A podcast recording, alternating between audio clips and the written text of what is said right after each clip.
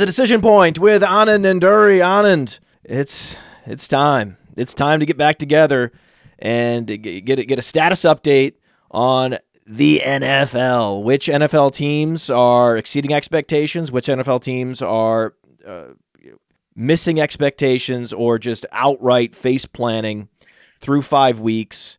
There's a few a few teams that we talked about that are not excelling the way we thought. There are a few teams that we thought would uh, be in the running for Caleb Williams, and they're definitely not. They're way better than we thought. So let's let's first talk about the teams that need to start focusing on the 2024 draft. I know it's sad, right? I know there's some fan bases out there that are not happy with what they've seen through five weeks, but the beauty is now you can start cheering for your team to lose. My daughter and I had this conversation this week. Is why we're having this show. This show, this episode in particular, was conceived when I was talking to my daughter, saying, "Hey, what do you what are we to do? What are we to do about the Patriots? Like, well, how do you feel? Like, what do you what do you what do you want out of this team? How are you how are you approaching every week now as a fan?" And because she's spent her whole life around the Podfather, she came right back with, "Well, I just hope they lose every game so we can get the best draft pick possible." And I was like, "Bam! That's my daughter. That's right. That's exactly right. She's already figured it out.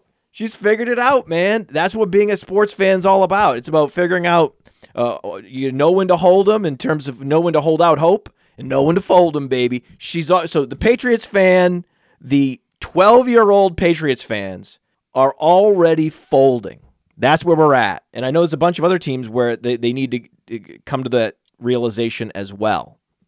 Yeah, I mean we've got quite a few. Uh, everybody watched Denver last night. That's that's an operation. You know, uh, Nathaniel Hackett tried to save it. Sean Payton's tried to save it. It's time, guys. There, there's there's so much wrong with that team. Uh, you can talk about the Giants. You can talk about Carolina, the the Jets, obviously, you know, there are plenty of teams that, you know, we had hopes for, at least salvageable hopes. You can be a middle of the road team and they're just not getting it done. So, I mean, I think, I think of all of them, New England's probably the most interesting to talk about because you have a Hall of Fame coach. Uh, and, and, you know, you have an organization that you've seen with a lot of the same pieces win before. And the reboot is absolutely not working. Denver has the second worst win percentage in the NFL, behind only Carolina, who has not won a game.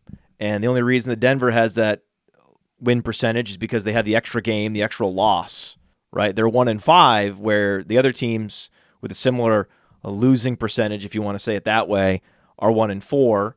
So the the worst teams in the league right now by point differential are well Carolina first and foremost, right? So Carolina, their their point differential is well, not the worst actually. The worst team by point differential, do you know who it is? It is the Giants by by a lot. Right, but I was going to say it's got to be Carolina, it's not. Right? So the Giants have a minus 91 point differential. And who are they starting this week? I believe they're starting Tyrod Taylor. Tyrod Taylor. Okay, so that's that. All those fans, all those Giants fans, they're in tank mode. They already know. They've been in, they, ideally after week one right? Giants fans are like, all right, ta- we're, we're tanking. Okay, we're good. Please tank. So Carolina minus 53 with their point differential. Washington, even though they're two and three, actually have a, a, a, a pathetic point differential, minus 51. Denver, as we talked about, is minus 71. Okay. But yeah, the, the, the team that, that I want to talk about right now, the Patriots, minus 76. Yeah, minus seven. So it's it's really that by point differential, they are technically the second worst team in the NFL and the worst team in the AFC. We talked about this. We talked about this. We talked. We said, who do you trust to make plays on offense or defense? That was the question this offseason. Who do they have? Right? And they're like, well, they have Belichick. Whenever when you ask who's who's the best player on the team, and the analysis comes back the coach, and the coach happens to be the oldest coach in the league, then then all I can say is, well, you're fucked. You're you're you're all the, they're all the way fucked. But the nice thing is they're on track to have one of the top five draft picks. the concern is it's not. Uh, you're never going to replace Brady and Belichick.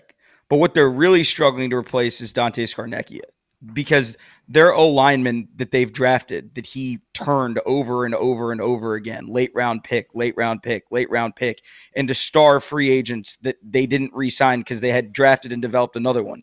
Those guys aren't coming down the road anymore, and it's it's obvious that that as a strength of their team. When you look at you know the rushing production that they've gotten out of Rhamondre Stevenson in the past past and Damien Harris in the past the stuff that's just not there it, it's it's not just a one-sided problem. It's not just you know well we'll fire Matt Patricia and everything will be solved. The the issues that New England has are layers deep. And you know for a long time Belichick was able to coach them around that. They were able to develop offensive linemen around that. But now you're looking at basically what a full teardown rebuild looks like. And the really sad part is, do you, do we have any idea how good Mac Jones is? No, no. And the thing is, the really sad part about what we've seen out of Mac Jones so far is there was promise. Rookie season, there was hope. There was a lot of stuff to like. And he's once again like we saw we've we've seen it with other quarterbacks before. If you take away the pieces around them that made them successful to begin with namely o linemen that he could trust there's no trust in the offense anymore. He's out there playing like he looks exactly like what a talented player that does not have anything around him looks like. They're lost they're disparate. Christian gonzalez is now on ir which sucks because he was a really fun player. We loved him. I mean, what is there to get excited about besides potentially having a top seven, eight draft pick? Nothing. Nothing. I asked my daughter this. Who are you excited about? Who, who's the big playmaker? Right? Who, who, who are the exciting electric wide receivers that you can't you can't wait for Mac Jones to deliver the ball to? Right? And you're right. I think that there's a talent deficit across this team, unit by unit. They're below average.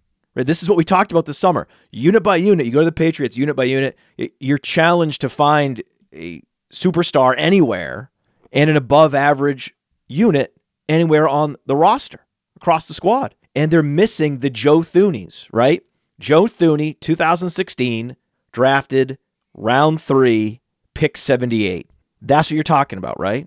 You're talking about players like Joe Thuney, who are now 30 years old, playing for the Chiefs, playing for a championship, came through the Patriots system where they would find the guard in the third round and turn that guy into a Pro Bowler, and he would eventually either win a Super Bowl with Brady or win a Super Bowl with Patrick Mahomes. There's not enough Joe Thuneys coming down the pipeline.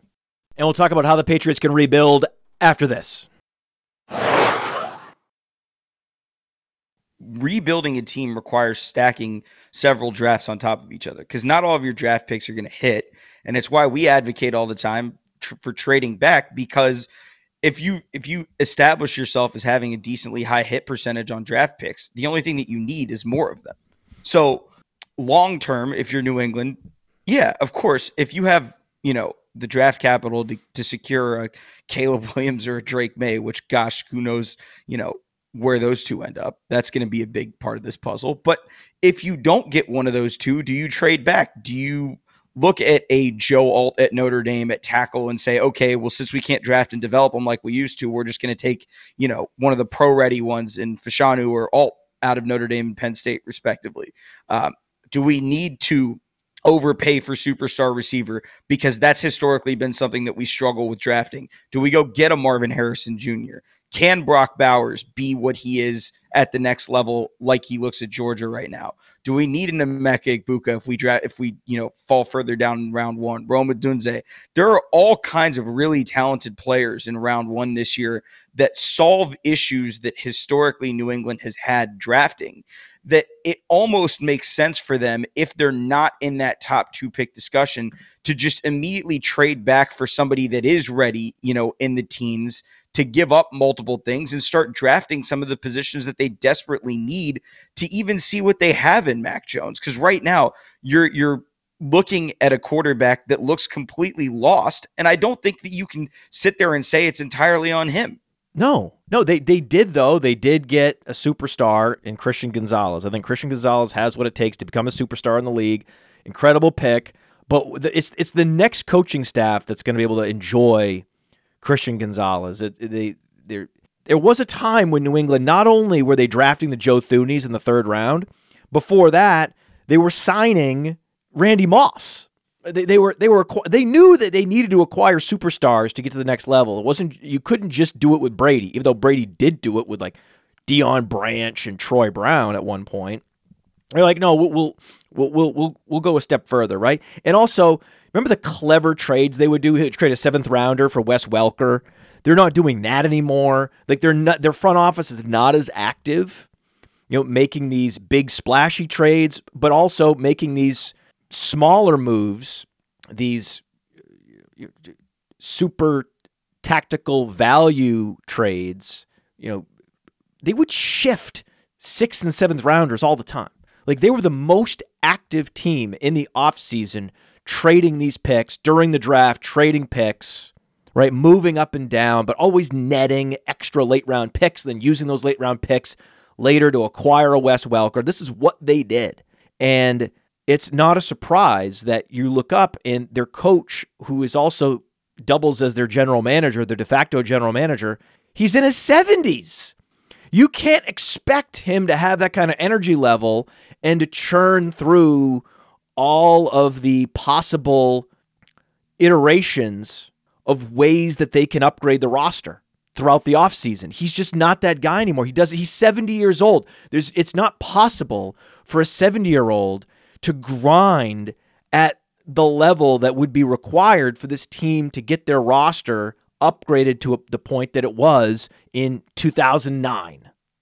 And the thing is, Belichick, the coach, and Brady, the quarterback, saved themselves a lot from Belichick, the GM. And the problem is now it's on Belichick, the GM, to save Belichick, the coach, and his young quarterback in Mac Jones. And that operation is just not working. It, it's it was it became clear that Belichick, the coach, and Brady, the quarterback, could save Bill, the GM. I don't think that's true anymore.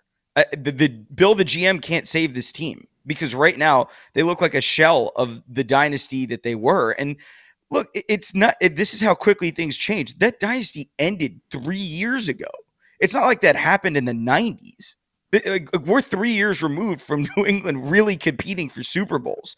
It's football, man. It's football. A player that was good three years ago, there's no guarantee he's going to be good in three years. This is what happens, right? These teams have a shelf life of a couple of years, and then it's over, man. It's over. It might be you go from winning a championship, Los Angeles Rams, and you're you're better off tearing it down. I don't think that the Rams are going to tear it down or even should tear it down because they just got Cooper Kupp back. We need to evaluate, continue to evaluate that team. They've played better right? Their defense has been better. Their offensive line certainly has been a lot better than expected this year. So I want to see what the Rams are with Cooper Kupp before I say, hey, this is a team that really should be looking to tank. We know Denver needs to be needs to be tanking. So these older coaches with Super Bowls on their resume are not long for the NFL. That's Belichick, right? Do you think he lasts the season? I think he'll get through the season, and I think that you know basically they'll take total eval of what assets they have and kind of what they're going to do looking forward. But I wouldn't be surprised if he's not there in 2024. I wouldn't be surprised if he doesn't make it to the end of the season. There's no guarantees. There's just no. There's just hey. There's no guarantees. Now Denver, I think because they traded a first round pick for Sean Payton, that's the guarantee that Sean Payton is not going to be Nathaniel Hackett id hatcheted. So he he stays. Now what about what about New York? So New York, there's been all these injuries. Saquon Barkley, the offensive line, Andrew Thomas, like so many key players getting injured. Even Darren Waller's been playing through a groin injury. So that coach came in with a lot of hype. He fixed Daniel Jones. Don't remember he fixed Daniel Jones. He coached, right? Right. It was uh, you, you coach Josh Allen, and Josh Allen evolves into a completely different quarterback than he was at Wyoming or even in his first year in the league, and you get the credit. And now, by point differential, you're the worst team in the league. Does that narrative that he's the great quarterback fixer does that save the Giants front office, uh, the Giants coaching staff? I think so, but there is a you know one to one here that looks like it's becoming a lot clearer, and it's Matt Nagy leaving Kansas City. You know, transform Mahomes was not this in college, so he got a lot of the credit there. Went to the Bears, had Mitchell Trubisky looking good with a lot of the same smoke and mirrors. That fell apart cataclysmically, not even because of the quarterback contract, just because Mitch wasn't that guy. And you're worried now if you're a Giants fan, is this the rinse repeat? I think Daboll's a better coach than Matt Nagy is. And I do have, you know, faith that him and Kafka can do some things there. We have no idea if Brian Daboll is the reason for anything that Josh Allen delivered or that the Bills delivered in the years he was there. That's definitely fair. And the fantasy analysts and sports broadcasters are leading every every bit of player analysis with you know with the help of Brian Daboll and or the Brian Daboll offense. And it's like sure for now that it, those labels work when a team is is performing. And as soon as the team is bottom of the league in point differential, it ceases becoming the Brian Daboll offense. I I'm not hearing that any much anymore. I'm not hearing as much the Brian Daboll offense. I'm hearing a lot about the problems with the players. And this has been one of my perpetual frustrations with sports in general is that when the team is outperforming expectations. The coach gets all the credit. You know, he is the the coach of the year in many cases. That's what drives coach of the year. It's not the the winningest coach, it's the coach that exceeded expectations the most. And then they they affix this prefix to every player's performance that it's in the context of the Brian Daboll system or the Brian Daboll this, Brian Daboll that. And I know that everyone's like, well, that's true, except if it's a Shanahan or someone that came from a Shanahan system. So, yes, I, I Brian Daboll, that's true. Like we were tricked by Brian Daboll, just like we are tricked by Matt Nagy. And we can go all the way back to all the people we've been tricked by. There, there's a guy named Trestman, right? Right. That was my favorite. My favorite was that my original rant on this was how fantasy gamers they actually they st- the, the the the the experts in quotes steamed up Justin Forsett, who is 195 pounds, they steamed up Justin Forsett. This was my this was the first time I knew. This was my window through the looking glass, right? This was my stepping through the looking glass moment. I'm like, "Okay, wait a second. Okay? You're going to draft this this running back in the 3rd round?" And and there's nothing on his profile. I have playerprofiler.com, right? He's not an exceptional athlete. Yeah, he's a nice receiver. He's a satellite back. You you what? You're going to draft him in the third round? Are you are you mad? Are you insane? Third, fourth round for Justin Forsett, and the first it's the the first bullet point in the argument is always Trestman.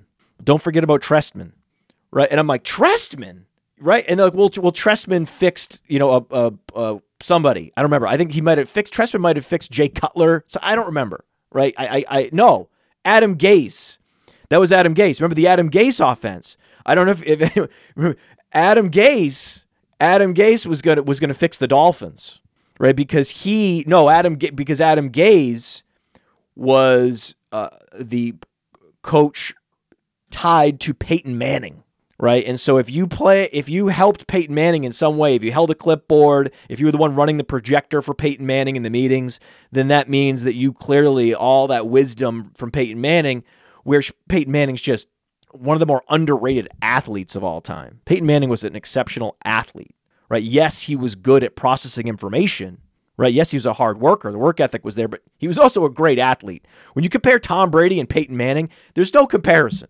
Tom Brady was not an exceptional football quarterback athletic prototype coming out of college, coming out of high school. Like you can hear him talk all about it. He'll go on for 30 minutes about how at every step of the way, even though he would win, they would the, the very next season they would send him right back to the backup role. Oh nope, nope, sorry, we got this Henson kid now.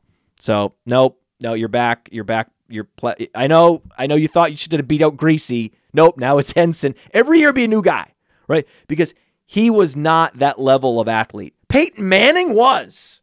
Oh, hell yeah, Peyton Manning. Peyton Manning was a golden boy recruit and was definitely going to be the starting quarterback like on day one. And then he also just happened to have the work ethic to go along with it. So then there was no question. No one was ever going to beat him out. At no point was Peyton Manning ever beat out for the starting job ever, right? But, but there were coaches along the way that got head coaching jobs just because they were operating in the wake of Peyton Manning. And this is this. So this goes this goes way back, way way back. Uh, I don't even remember. Do you remember Trestman's first name? Mark Trestman. That's right. It was Mark. I did not remember his first name. It was he was so forgettable as a coach. Mark Trestman. I believe he fixed Jay Cutler. Will let us know in the chat. Let us know in the comments. Is that correct? I don't remember exactly, but there's a long history of this. And so when I remind everyone that Mike McDaniel is operating in a world where he has the best receivers, maybe the best receiving duo the league has seen in at least five years, right? Because Jalen Waddle would be Tyreek Hill on another team, right? He was from an just look at the efficiency metrics, look at the air yards, the air yard share, the yards per reception, right? The yards per route run, what he was able to deliver, right? Yards per target, like you look at yards per target, Jalen Waddle was top of the league last year, right? That's what Tyreek Hill was in Kansas City. And so you have two of those guys and you're surprised that this is one of the top offenses in the league? Nonsense, right? So no, it's it's it, you can't lead off with, "Oh, this is the Mike McDaniel offense." Just like you can't do it with Brian Daboll. and every year I say you can't do it and then people do it, and then a year later they're like, "Oh yeah, that's why you really shouldn't be doing that." Yeah, because now we look really bad. But nobody could have ever imagined that Brian Daboll could face plant from being, you know, the the reason why he's the reason why the Giants are so good. And as long as they have Daboll and Daboll we trust, oh, it it, it, it the, the rug gets pulled very quickly. Mike McDaniel, the same narrative is going to be eviscerated in the years ahead. Just just wait for it. Everyone just wait for it. It it it's inevitable. It is the it is the football inevitability that Golden Boy Coach X will be exposed. It's just a matter of time. With Daboll, it was it was six months. So I am celebrating. If there's oh yo victory lapping, if there is one th- if there is one thing I am victory lapping and celebrating full throatedly this season, it is the failure and the face planning of Brian Daboll. I mean, we'll we'll go into a lot of things. So the Giants obviously miss Saquon desperately. They need him for that offense to do just about anything, which is a problem in and of itself. Going to McDaniel, the fat the seven fastest speeds tracked by next gen stats for ball carriers this year, all of them are Dolphins. The seven fastest, all are Dolphins. Al Davis would have fucking loved this team a, bu- a bunch of those must be McDaniel, right? He's that fast. He's he's the reason, right? Isn't it McDaniel? Isn't he the, the reason they're so fast? I think he's probably number eight on that list somewhere he's, in there. He's a big part of it, right? Doesn't he play? Going back to how quickly things changed, dynasty wide receiver one three years ago was Michael Thomas. Definitely not now. And you're you're look you looking at you look at change, right? The question that you dynasty teams often ask are the same questions that NFL teams ask, which is basically, what do we look like three years from now? If we're right about everything, if we're right about some things and wrong about some things, and if we're wrong about everything, what does our team look like three years from now? And the funniest part about it is we we talked about this two years ago with Atlanta. They didn't know they were rebuilding. And the issue that happens is you you can't reset expectations after the season. You've got to start saying the things now. Look, we're not the team that we thought we were. There are wholesale changes coming. We have to try a different approach. It can't just be, oh, we were out toughed today. That doesn't play anymore because fans are getting smart enough to understand you can change things. We saw it with the Bears last year. Why they didn't do that for the first four weeks of the season, I have no fucking idea. They found something that worked and then pivoted immediately away from it. And so now you're hearing the same things that we said pre draft about CJ Stroud versus Bryce Young playing out in real time. And when it comes to the victory up, I'll take the L on Carolina. I thought Bryce would be better than he was, than he has been so far. I thought that team would be better than they have been so far. But the biggest the biggest question mark that we had for the season when we did our season previews, one of the biggest questions that we raised was how far can the rookie AFC South quarterbacks take their teams? Because if Anthony Richardson is that guy, the Colts are going to make more noise than people expect. That's right. They already have. They're three and two. They're they're top of their top of their division. And and so now you're looking at what they've built out, and you're going to start to hear the name. Shout out to PFF legend Bobby Slowik, who is the OC in in Houston. You're going to start to hear his name pop up for all kinds of head coaching gigs because he is doing something that historically teams have not done. And what is that? He's allowing CJ Stroud to play quarterback at the NFL level. There are no restraints on him. The entire playbook is open. If he makes mistakes, he makes mistakes, but he hasn't so far. And that's the remarkable thing about what players can become if you let them be actual football players. Right now, Bryce Young's biggest problem in Carolina is that of, that offensive line isn't great, and the and it's compounded by the fact that he's not a tall. You know, you know, he's not as tall as CJ. He's not the athlete that Anthony Richardson is. So many things had to go right for him to work out the way that he's working out, but it just hasn't happened. And so when you look at guys that are going to take that that next head coaching role, everybody wants an offensive coach now every fan base is clamoring. You know, you hear it about Chicago, you hear about Denver, you know, before they got Sean Payton. We need an offensive coach. We need an offensive coach. We need an offensive coach. You're going to hear the name Bobby Slowik, Texans OCs start to be thrown into those discussions. Ben Johnson, the Lions offensive coordinator, is going to start to be thrown in those discussions. And a big part of it is because if you allow quarterbacks to play to their strengths, Jared Goff looks like a different player in in this year than he did even last year. And he was really good last year. He looks better now than he did even outside of the one Super Bowl year with the Rams. Why? It's because of the players around him. Yes, it's the offensive line specifically. Even with Amon-Ra St. Brown not 100% or not playing, Goff is operating efficiently, getting the ball to Josh Reynolds. Josh Reynolds, no one thinks that Josh Reynolds is a difference maker. Right? Josh Reynolds is a cardboard cutout starting wide receiver in the league. Whenever you have an injury, right, there's Josh Reynolds to step up and get you seven to eight targets, right? That's what he is. And if you have an offensive line that gives you that extra second, that extra second is everything. That extra second for that throw window to open up, for that receiver to get separation, whatever it is, that extra second is everything in the NFL. And Daniel Jones is not getting an extra second he was last year, right? Andrew Thomas is not healthy, right? Evan Neal has not stepped up the way we hoped he would. We thought he might.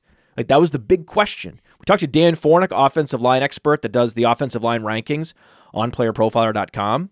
Check out the player rankings. We've got eh, cornerback rankings, we've got offensive line rankings, uh, in addition to the weekly projections, the, the, the full season rankings, and dynasty rankings, of course, everything. Check it out, playerprofiler.com. The price has been dropped now to $30 for the rest of the season for the player rankings. That was the big the big looming question was will Evan Neal step up?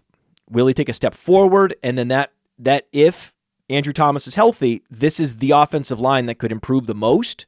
And as it turns out, they've been the offensive line that has improved the least.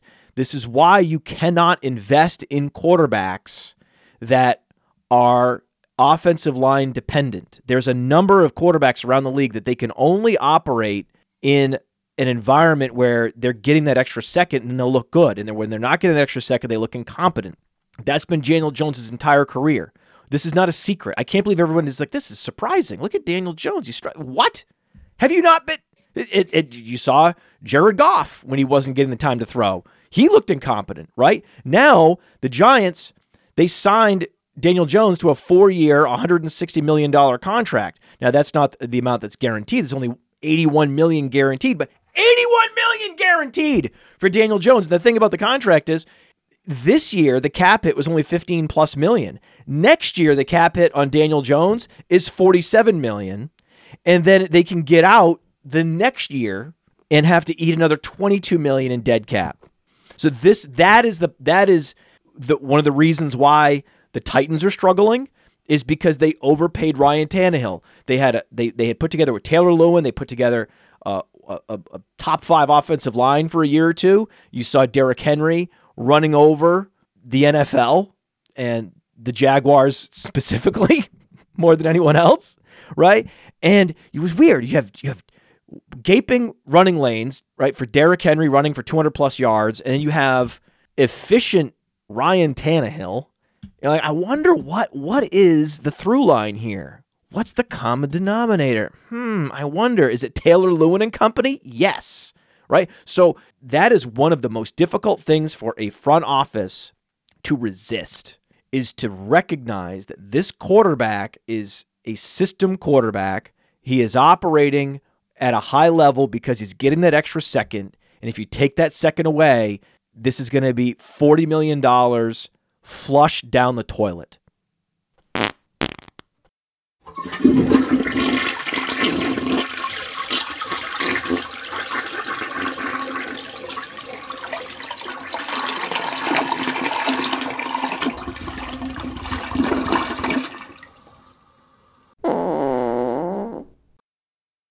Having an immobile quarterback in 2023.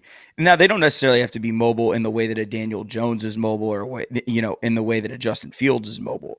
But they have to be able to move around a little bit because you watch what happens to even really good offenses when their quarterback becomes a statue. Look at Cincinnati the first couple weeks of the year when Burrow couldn't move. They look like a completely different team in week five now that his mobility is back and he can continue to save them on plays. Can he do something late in the down? This is the difference between Brock Purdy and Jimmy Garoppolo. The reason that you're watching San Francisco run over everybody is the down isn't dead after two and a half seconds anymore. He can go get you an extra half second and throw the ball to somebody and do something productive that's not, hey, Kyle's play didn't work. It's dead. We're, we're in the water now. Now we're in third and 15 all of those things add up over time. And when you look at it contractually, the, the major question that you have to ask yourself is if you're the Giants, can you, in order, because in order to be a championship level roster, you have to get the value out of the players you paid.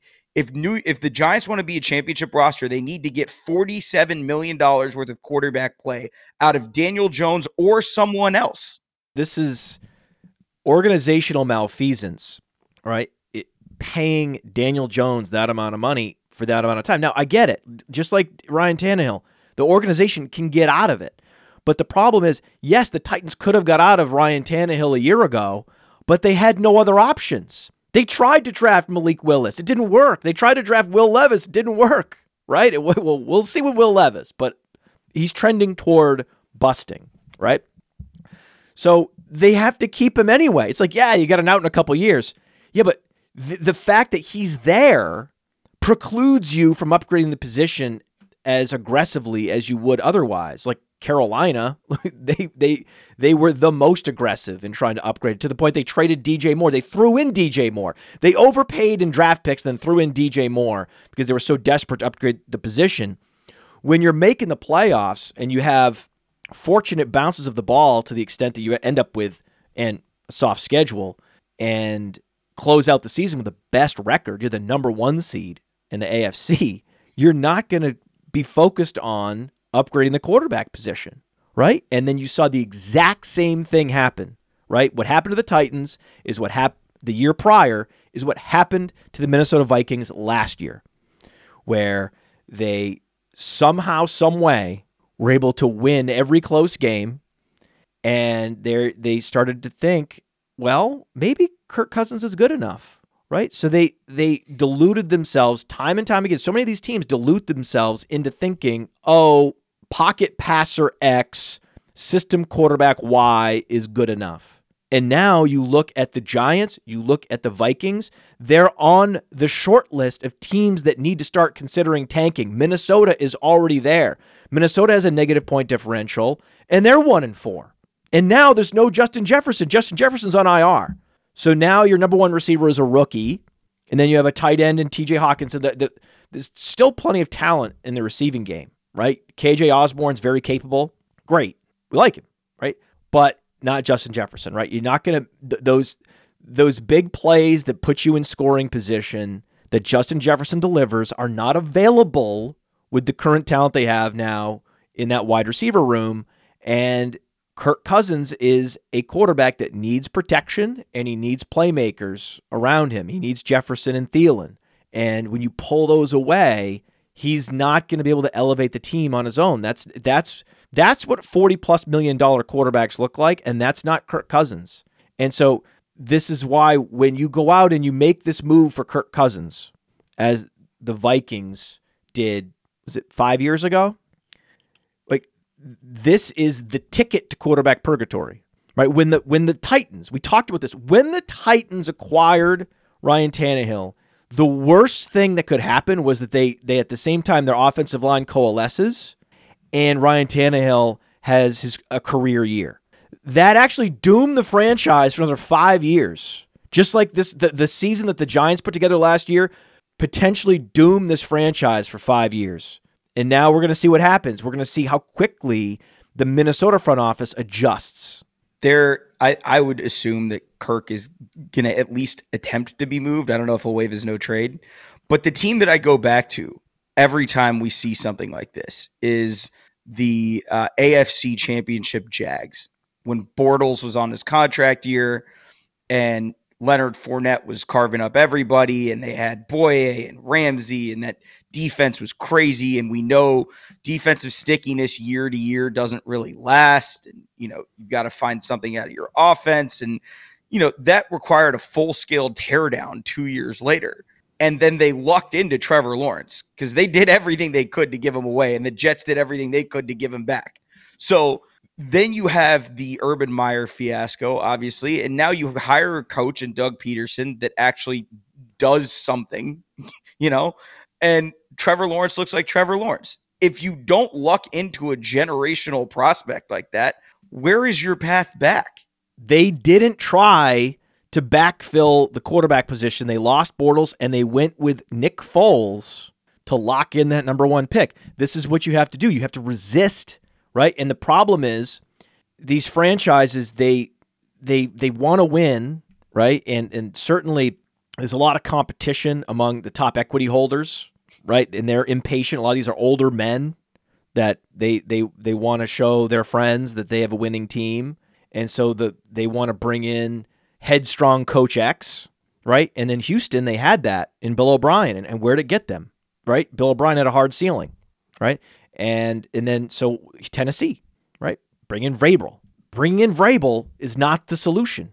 Vrabel actually holds you back because Vrabel is going to lobby to get Tannehill because he wants to maintain his job. He doesn't want to be the captain of the tanker, right? He doesn't. No one wants to captain the sinking tanker, right? That you're you're definitely not going to be in the league very long doing that. You're going to be you have one or two years left at most. You know it. The clock is ticking, right? You're just a placeholder coach. You need to be okay with going years with no quarterback and a placeholder coach. You can't be tempted to try to solve the problem with a system quarterback, solve the problem in quotes with you know one one of one of these headstrong coaches, one of these you know uh, like a or, or you know, one of these coaches with a championship resume because that's actually that could potentially cost you a first round pick, right? And now what? And now what? Now Denver has Sean Payton, and Sean Payton is going to be lobbying to to for short term fixes to to save his reputation. I'm pretty sure the pick that they traded was the one they got for Bradley Chubb too. So you you just traded one of the best, functionally one of the best edge rushers in the league for a head coach. That now you you also traded three three picks for a quarterback. That's also oh god, oh god. This team would be so good if you could take the 2023 Broncos offense and give them the 2022 Broncos defense because they've allowed 200 points as of last night. They've allowed 200 points in six games. That's over 33 points a game. That is terrible. That is god awful. It's a process, man. It's a process. You got you got to dump Deshaun Watson. You got to dump Bill O'Brien. You know, you, you, so they dumped Bill O'Brien. They dumped Deshaun Watson. That was only a couple years ago, right? I believe Deshaun Watson was a Texan in early 2022 so we're only a year and a half out from the the the the start of the rebuild in Houston, right? The the real and then it started before that, but firing Bill O'Brien, and then it it it it expedited. But already we're seeing signs that this team is for real and they're going to be for real for the next 10 years. Like this is what you want. You want to build a team that every year you can go out and, and make those moves that Bill Belichick was making throughout the 2000s, right? Where you can just grind on other teams and acquire picks and and make those those small tactical moves to to bolster the back of your roster because you know the top of your roster is set. The top of your roster is Laremy Tunsil. The top of your roster is CJ Stroud, right? And you in particular are being vindicated right now. And and we've talked about this all off season, but you in particular were very vocal saying, "Hey, Ohio State quarterbacks are not what these narratives, these sports narratives are are portraying them as. CJ Stroud is the the best, right? And this idea that he's not the information processor that Bryce Young is is foolish, right? He's got four to five inches on Bryce Young. He's much more mobile, and he's Bryce Young's equal, if not a better downfield thrower. There's there's nothing not to like about CJ Stroud, and you know the the skepticism around Justin Fields is just you know, unwarranted, right? And then now all of a sudden we're looking up and Justin Fields has two consecutive weeks. He's he's finally found his sea legs and he looks comfortable and he's becoming a prolific passer. That was always in him. That was always in his range of capabilities. We saw it at Ohio State. It's it's the thing that we talked about and have been talking about for the last two years is that whatever you were seeing at Ohio State is football. It's not fake football, right? It's it's not it, it, that wasn't a video game. That was real football. And Justin Fields and CJ Stroud are real football players. Just because you have an Alabama helmet doesn't make it real, and an Ohio State helmet makes it fake. That's not a thing.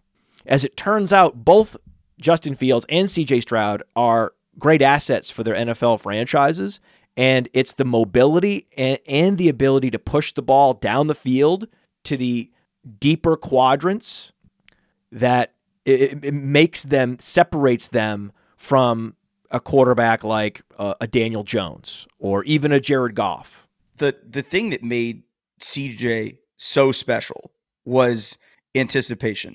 You can't you can try to teach it, but there are a lot of quarterbacks that come into the NFL where it's see see ball, throw ball. Basically, they flash open, you throw. Go watch what he looks like. And the only player that I've ever seen that that's also, you know, was in Columbus at any point in time that had anticipation like that, where's number nine in Cincinnati? That's the only other one that I've ever seen like that. Justin got away with it because he's got a freakish arm.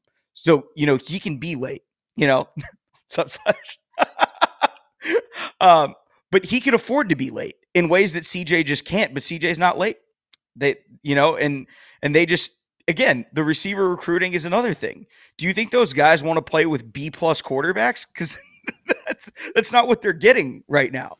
Well, no, no. Apparently, apparently, actually, it looks like uh, it, it. As it turns out, and this is not something I had on my bingo card, right? But uh, turns out uh, it might be that uh, C.J. Stroud made Jackson Smith-Njigba, not the other way around. That's a take. well, so far, so far, so far.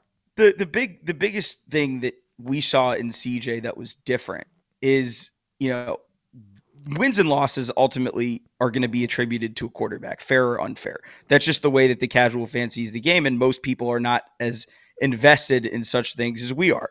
But what you watched him do or try to do against Michigan and Georgia three times in his career was basically put an offensive line and a team on his back and try to carry them on his own. And those were the only times where it looked like he might be something other than what he's showing you he is in Houston right now. He was always that player. And we talked about it pre draft, where once someone shows you something, you know it's in there, you know they can do it. Justin Herbert in the Rose Bowl is the best example of it. We didn't see the mobility there because he didn't have to. And then same thing with CJ against Georgia. We didn't see it until he had to, but he showed you he can do it. And that's helping them adapt to the NFL in ways that, you know, if you have a statue quarterback, you just can't. that's why CJ is succeeding in situations that Davis Mills couldn't is he's giving himself an extra quarter second of time. He's anticipating a throw a little bit faster because he's had NFL receivers his entire college career. I mean, we know what Garrett Wilson and Chris Olave are. We know what, we, what Jackson Smith-Njigba profile at, profiles as. He had basically NFL lineman his entire Ohio State career he's basically playing NFL football just down a level. And that's why so often these guys come in from an Alabama or an Ohio State or a Clemson or, you know, any of these major programs, Georgia, and they struggle because the talent is not the same. I don't remember anyone doubting uh, Trevor Lawrence because he had great weapons at Clemson.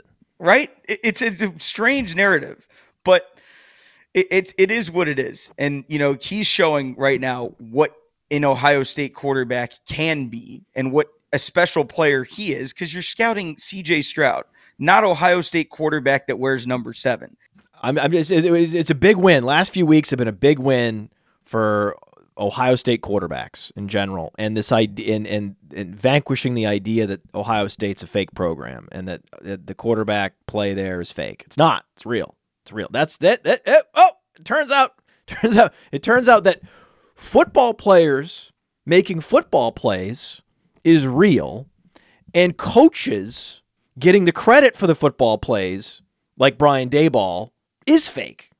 That's that's a that's a that's fake sports analysis where just hey, player X is doing really well, he's good. See, that's real in it. That's real. See, that's real. Now, you and I need to talk about our predictions for who's going to come out of the AFC, who's going to come out of the NFC. I think we have a, we have enough sample now we can start to make some predictions, and we will get into it after this.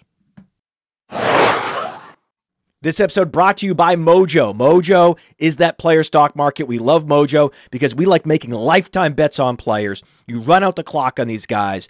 Mojo just rolled out a brand new fantasy platform. That's right. So now you can build a portfolio of player props. Oh, Ja'Marr Chase over 77.5. Oh, Kadarius Toney under 15.5, whatever the under is on Kadarius Toney, doesn't matter. You can just stack up the props in your portfolio. And the beauty is, once the Sunday games kick off, it's not over. It's not over until it's over with Mojo because once those games kick off, you can then move in and out of positions. Let's say that you're well ahead of expectations. You can cash out. Let's say you're behind expectations. You're underwater. Well, you can double down. That's what makes Mojo so special, why they're different. Check it out go to the App Store, get the Mojo app, and use the promo code Underworld. The promo code Underworld gets you a 100% deposit match up to 100 bucks. So the promo code is Underworld, and they will match your deposit dollar for dollar. Go to Mojo, start building your portfolio, and then during the games, you can be a fantasy day trader. The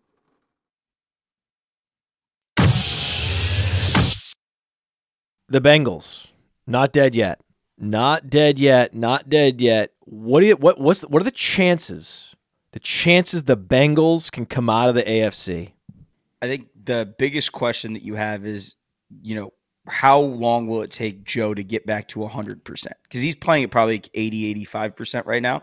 So you hope that, you know, by week eight, week nine, he can carry the load the way that he has before. T. Higgins obviously going out is a big deal because it now allows people to bracket Chase in a way that they weren't able to before. Really, they're going to let Trenton Irwin beat him? That's that's the problem. That is a problem, by the way. That is that is a that is a problem. Charlie football, don't forget about him. I wish I, I want to see Charlie football out there. And then you know the they're playing in a division where everyone's either three and two or two and three right now. If the playoffs started tomorrow, well, they've got the they've got the most overrated uh, top of the division team in the sport. The, the, the Pittsburgh Steelers have a minus 31 point differential and a winning record. I love that Pittsburgh like is is being competitive because I like Kenny Pickett and I like this offense. I think this offense was underrated. Uh, you know, again, overinvested in it in the offseason. It really the only player that's that's truly working out is George Pickens. But Pittsburgh is is not going to make the playoffs. Spoiler alert for everybody. And uh, the two teams with positive point differentials are Baltimore and Cleveland. Cincinnati negative 31. The issue I see with Cincinnati is their schedule is so brutal because they they're they're you know the, the division winner last year that they play all these other division winners that they play the Chiefs, they play the Bills. It's just so tough. It's so tough. But if Pittsburgh and Cleveland can can just if the, everyone in the division can beat each other up enough, they just need to make it through. If the Bengals can find a way to win this division, then they become dangerous in the playoffs. They become a real threat. But everyone else, Buffalo, Kansas City, they they need to be rooting for Cincinnati to not make it in. Yeah, they're but they're probably if you're Buffalo, if you're um, if you're KC, the team you want in, the team you want winning the North is Cleveland because as great as that defense is, and they have been fantastic, borderline historically great early. You're trusting your quarterback to find the plays to win a game against Cleveland, opposed to having you know Burrow, Chase, Higgins in Cincinnati that can drop 30 on just about anyone. So, I mean, I'm with you. Well, they they've played one less game, right? Cleveland's only played 4 games, but they've allowed fewer points than the San Francisco 49ers. Yeah. It's impressive effort, man. They're, you know, uh, Cleveland sits ninth in DVOA, which is a stat that we obviously care about. Baltimore seventh, you know, and they're, Baltimore's right next to KC, sitting at six. So it's brutal. It's it's it's such a tall order for the Bengals to actually just make the playoffs. But if they do, if they do get healthy at the right time, we've seen this happen where the team comes in as the sixth seed and then they make a run. Can they make it all the way though? Can they make it past Buffalo? Can they make it past Miami? Can they make it past Kansas City? That is the question the the team that scares that if you're Cincinnati has to scare you the most of those is Miami because it's the only one that they haven't had to deal with yet. I mean, they've gone they've gone into KC and won. They've gone into Buffalo and won. They've done that before. That's not I'm not saying that that's that's extremely likely that they do it again, but they've done it before. They've shown that they can do it. Miami presents a different challenge simply because Tyreek, Jalen, Mostert, Achane, one of them gets loose, suddenly now you're chasing points. And you don't want to be chasing points against Miami because they can run you to death. And I mean, you know, everybody everybody keeps talking about Tua in this past game and how exciting that portion of the team is. But lost in that is most Mostert and Achane are just churning out 80 yard runs every single week. And that's the part of it that kills you is when they're supposed to get five and they get 80 and they do that two or three times a game, now you're chasing points immediately and you're in a really bad spot. Robert Hunt, Robert Hunt, Robert Hunt, Robert Hunt. On this show, we always make sure that we call out the offensive linemen who are the real reasons. It's not, okay, just Robert Hunt matters more to the Dolphins than Mike McDaniel. Okay. that sounds like a hot take. I can guarantee you, if you ask anyone that's actually on the Dolphins roster, that's like the most obvious thing they've ever heard. But to a football fan, they're like, that can't be possibly be true. No. You want to know what? Yes, that's that. The early second rounder, big, you know, thick guard with athleticism, but also when you when you hear the analysis, the nasty factor, right? That's what you want. You want a guy that is big and quick and nasty. And that's a guy that can unlock the running game. That one guy can absolutely unlock the running game. That's the name that you need to know. When that draft pick came in, and I heard that, and it, they want these guys that just they want it. They eat dirt. The most famous guy like this that I remember John Madden adored. His name was Larry Allen.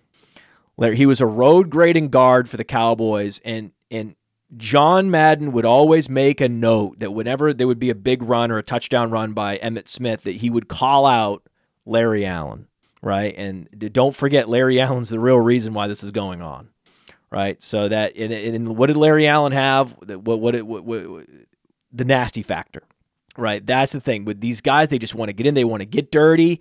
They don't want to wear deodorant, right? They don't want to shower they they just want to be the slimiest, scummiest motherfucker, right? That's what that's what they celebrate. I've, I've been around these offensive linemen, man. When they get together as a unit, right? They they fucking celebrate getting dirty, getting nasty. And when they come together as a, and all five of them have that mentality, look out. Look out. When they coalesce and they don't give a fuck and they will spit in your face, that is that is the ultimate nightmare for a defense. And that that's the type of, of offensive line you want to run behind if you're a running back. And the, the I guess the best example of that, when you just look at a total unit, would be the Denver Broncos in the 90s. Terrell Davis was not a high draft pick. Terrell Davis wasn't particularly explosive, right? And then if Terrell Davis goes down, then it's Olandis Gary. Then Olandis Gary goes down, it's Mike Anderson. And it doesn't matter. You're talking about 1,300 yards and 10 touchdowns for that running back every time. Why? Because those offensive linemen didn't shower and they will spit in your face. And that's what you love. And that's what's happening, man. And Robert Hunt is part of that culture, bringing him into Miami. And that's what, that's, you know, that's that's what's happening. There are three that you know kind of come to mind from that also, and ties into this season easily. Um, one of them is Creed Humphrey out of Oklahoma when he when he came to Kansas City. That There's one another changed one. immediately. Changed immediately. Changed immediately. Everything changed with Creed Humphrey. The the Bears look better recently on offense. They got a guy named Teven Jenkins back. He's pretty important. This is another player that Dan Fornick talked about. He said this could be the most improved offensive line. We're talking about potentially most improved offensive lines. We threw out the Giants and the Bears as potential options. Giants didn't fire. Bears are firing. Teven Jenkins is a big part of that. Teven Jenkins is a motherfucker. The other part of this, as a Rams fan, Steve Avila out of TCU. Kyren Williams looks like Kyren Williams because they fixed the offensive line, not because Kyren Williams is unbelievable. like, they had so few picks. We talked about this in Kansas City at the draft. They have so few picks. And if you're going to have so few picks, what's the one place you you you cannot make a mistake, right? If you're going to have just a couple picks in the first, you know, the top 100, if you just have a couple picks in the top 100 over a 5-year span, what what what what must you do with that pick? The uh, fifth pick in the second round, right? The 37th overall pick. You go 330 pound guard from TCU, right? Or a tackle, whatever. He can play any position. They projected him as a guard in the league, but I think that he could play tackle if he needed him to. Yeah, he's played guard so far. This is exactly what you want. His class rank, he was number 50 out of 320 athletes. Just looking at athleticism, because we size adjust. You're like, oh, he runs a 5.21. And I'm like, yeah, but that's that's a 72nd percentile speed score for a guard, right? If you're 330 pounds and you run a 5.21, you're moving. That's how you get a top 50 athleticism score as a guard. And then what what are the people that were scouting the position? What are they telling you? Steve Avila, nasty. Steve Avila doesn't care, right? He doesn't care. This is not a person like I would want to be married to, right? You don't want to be married to these people. Hygiene, none of that matters. They want to break their own nose and spit blood in your face. That's what you want. And that was such a great pick because they could have taken chances, right? You could take more of a developmental edge rusher there. We mm-hmm. talked about this in Kansas City, but the reason why the Avila pick was so smart is that's that's the the one you're locking in, and that that might be the exact same draft spot as Robert Hunt. When I when we were in Kansas City, I was having the uh, post bourbon discussion with Alex Dunlap that we have the roundtable every year after round one, where we sit down and kind of look at who's available. And the Rams had that pick. And what we were discussing at the time is Will Levis wasn't off the board yet. So Alex and I were having the discussion what do the Rams do? Because we know Stafford is kind of in his last couple years. There's there's not really a backup plan yet. There was Stetson Bennett hadn't been drafted. You know, nothing had been done yet. So Alex was basically asking me if you have this pick, who would you take? And I, you know, I was like, dude, it's your guy. It's he's from te- from TCU. I would take Steve Avila. We were talking about this, you know, the night before round two and three, and the fact that they did it kind of honestly surprised me a little bit just, and I was honestly surprised that he was there. No, uh, yo, that's the thing though. They just they did they did the thing. They didn't go with the flashy. Oh, we're gonna fix the franchise overnight pick. They did this guy's great value, and we have so few picks. We can't make a mistake here. We have to have the highest floor pick. He was the highest floor pick on the board. Oh, for sure. And and I think they they knocked that one out of the park. And it's you know it, you're watching it pay dividends now. And you know everybody's enamored with Puka Nacua and, and the start that he's had, which justified. He's been awesome. Cooper Kupp's coming back. The offense looks really good.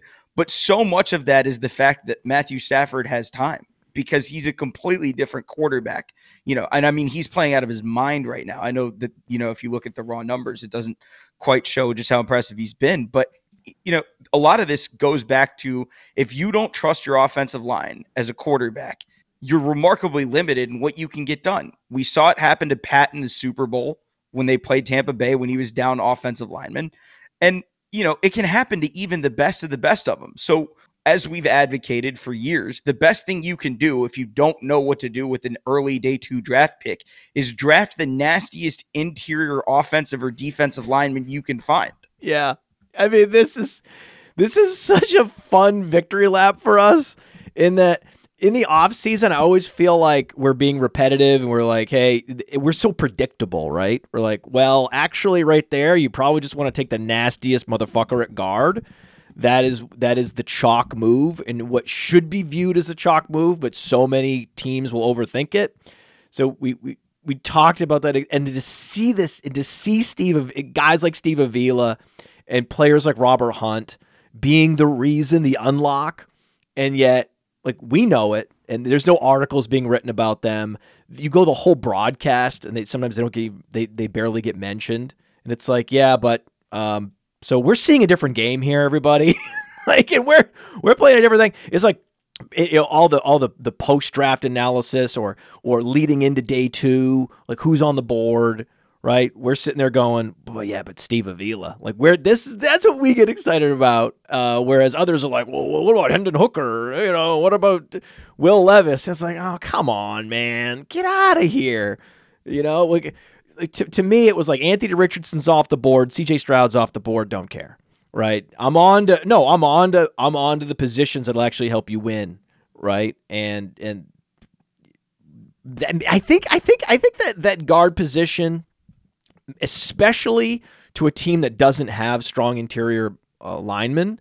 If you don't have a guard that is above average, getting one needs to be a top priority for a front office, right? You think about think about the Raiders, right? Think about the Raiders. They they could have had Avila, right? He went a pick later. They they instead they went tight end. Tight end is just not as valuable of a position. It was a very deep position. They could have had a tight end in a, a round later. There's plenty available right? In that draft, a lot of size speed specimens at tight end. You didn't need to reach for Michael Mayer there when you had you had the, the draft was giving you building block assets that are going to make the difference in wins and losses. And Michael Mayer is not making a, a damn bit of difference. So, but when we're looking at the AFC, I don't think the Bengals really have a chance. I think that even the Dolphins, I think it's it's they're a long shot because you have teams that are putting up historic seasons. When you look at historic DVOA, aren't the Bills one of the best we've seen? And uh, yeah. you could argue this is they're so far having uh, just as good a season as they did last year.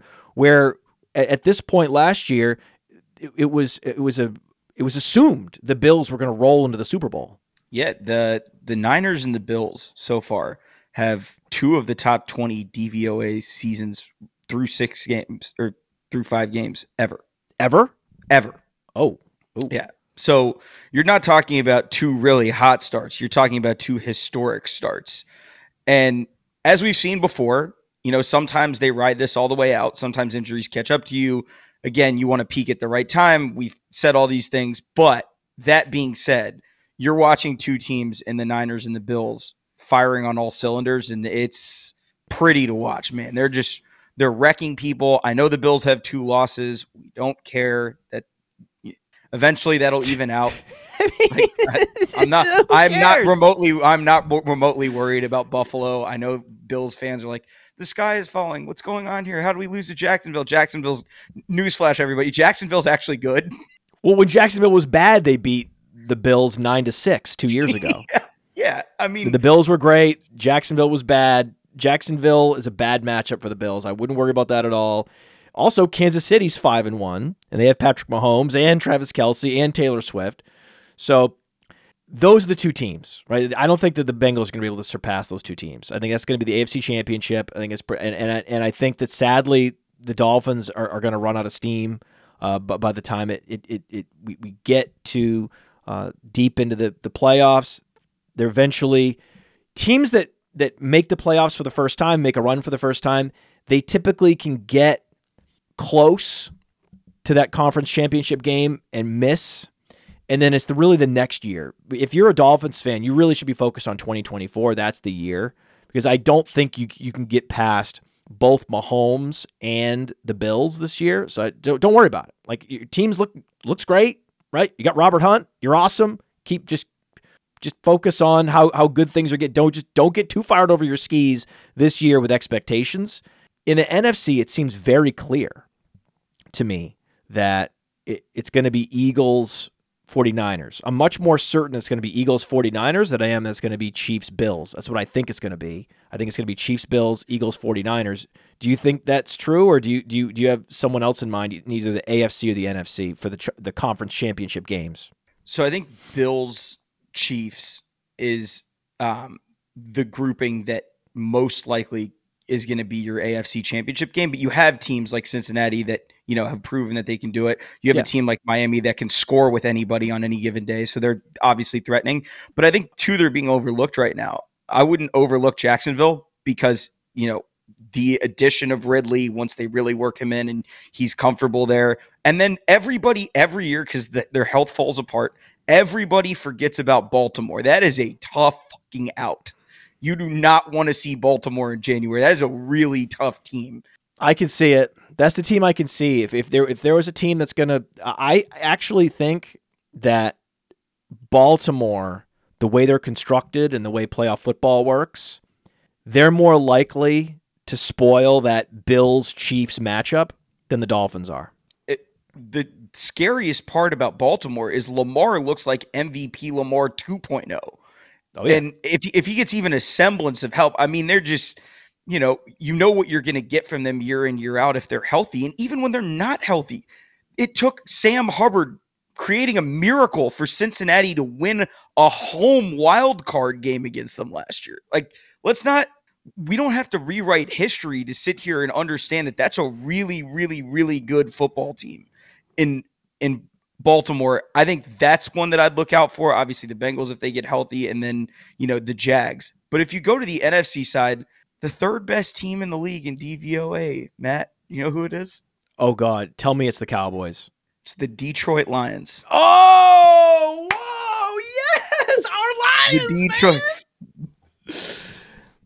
Just imagine if they hadn't drafted a running back in the first round or a middle linebacker in the first round. A running back they don't use either. no, yeah, of course. Who it doesn't matter if they use him or not. It was a terrible pick, awful pick, a truly atrocious embarrassing pick. Let's just pull, we'll pull up the draft board, right? We could we could pull up the draft board right away. We, we could actually uh, let, us let's, let's pull this up on playerprofiler.com.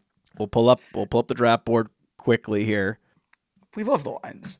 Every that that's what it looks like when you have and we talk about all the time people having culture buy-ins. That's culture buy-in, man. They love Dan Campbell. I do too. So here's the draft from last year. Okay. And uh, I know this is not right. There's a, we have we have two picks that were flipped: Jalen Carter, Darnell Wright. Darnell Wright, by the way, playing great. Right, we still need yeah. to fix that. We're working on it. We're working on it. Uh, so anyway, after that, Detroit th- through three trades.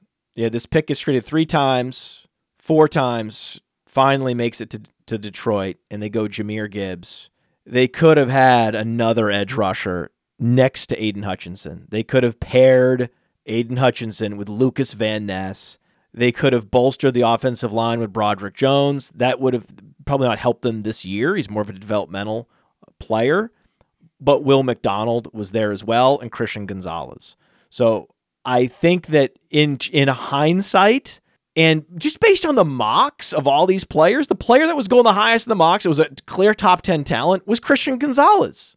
I have no idea how he made it to 17. It doesn't make sense. I I to to this day, I don't understand it. I don't know how it happened. I don't know why it happened. I don't know who was involved in making that happen. Uh, but the you know the, the, most shocking thing when we were in the draft room was Washington taking Emmanuel Forbes before him. You drafted the same position, just the wrong guy. Oh no, that was that was horrific. Well, the, uh, the Washington Commanders, they're they're they're they're maybe entering a prolonged period of, of quarterback purgatory with Sam Howell. We'll see what happens. We'll see what happens with that. But so if, if, if Detroit at 12 should have gone Christian Gonzalez 100%. And then, you know, at, at, at 18, in hindsight, in hindsight, okay, now at the time I would have said Jackson Smith-Njigba, but in hindsight, Zay Flowers. Yeah, I mean Zay Flowers. Can you imagine? Can you imagine? Can you imagine? Just receiver in general. They need another receiver, right? When when you're posting up Josh Reynolds as your alpha, if, just because you have one, they have one injury. They have one injury, and they knew they had to self scout and know that Jameson Williams was a bust. So you need to go right back to the position.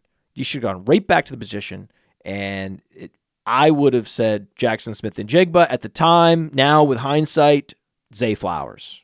So they could they could Anand, they could have like they, they could have totally transformed their perimeter playmaking with Christian Gonzalez and Zay Flowers. Imagine that team with those two players. Oh baby. There's there's a clear second tier in the NFC in a way that the AFC is kind of muddy. Um, and it's Detroit and I think it's Seattle. So I think if if somebody spoils the Eagles Niners championship game, it's going to be one of those two or maybe both of those two. But they're playing really well. New Orleans. I have one question to take it home. One question, one final question for you. So the team you didn't mention, okay, to, to potentially spoil our Eagles 49ers NFC championship game. For the record, could that team be the Dallas Cowboys? I don't think so.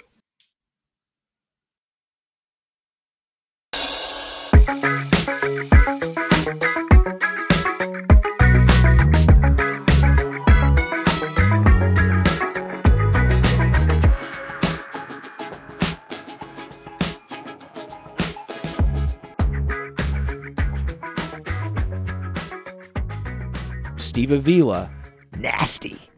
Steve Avila doesn't care. Steve Avila, nasty. Right? You don't want to be married to these people. The hygiene, none of that matters. They want to break their own nose and spit blood in your face. Those offensive linemen didn't shower and they will spit in your face.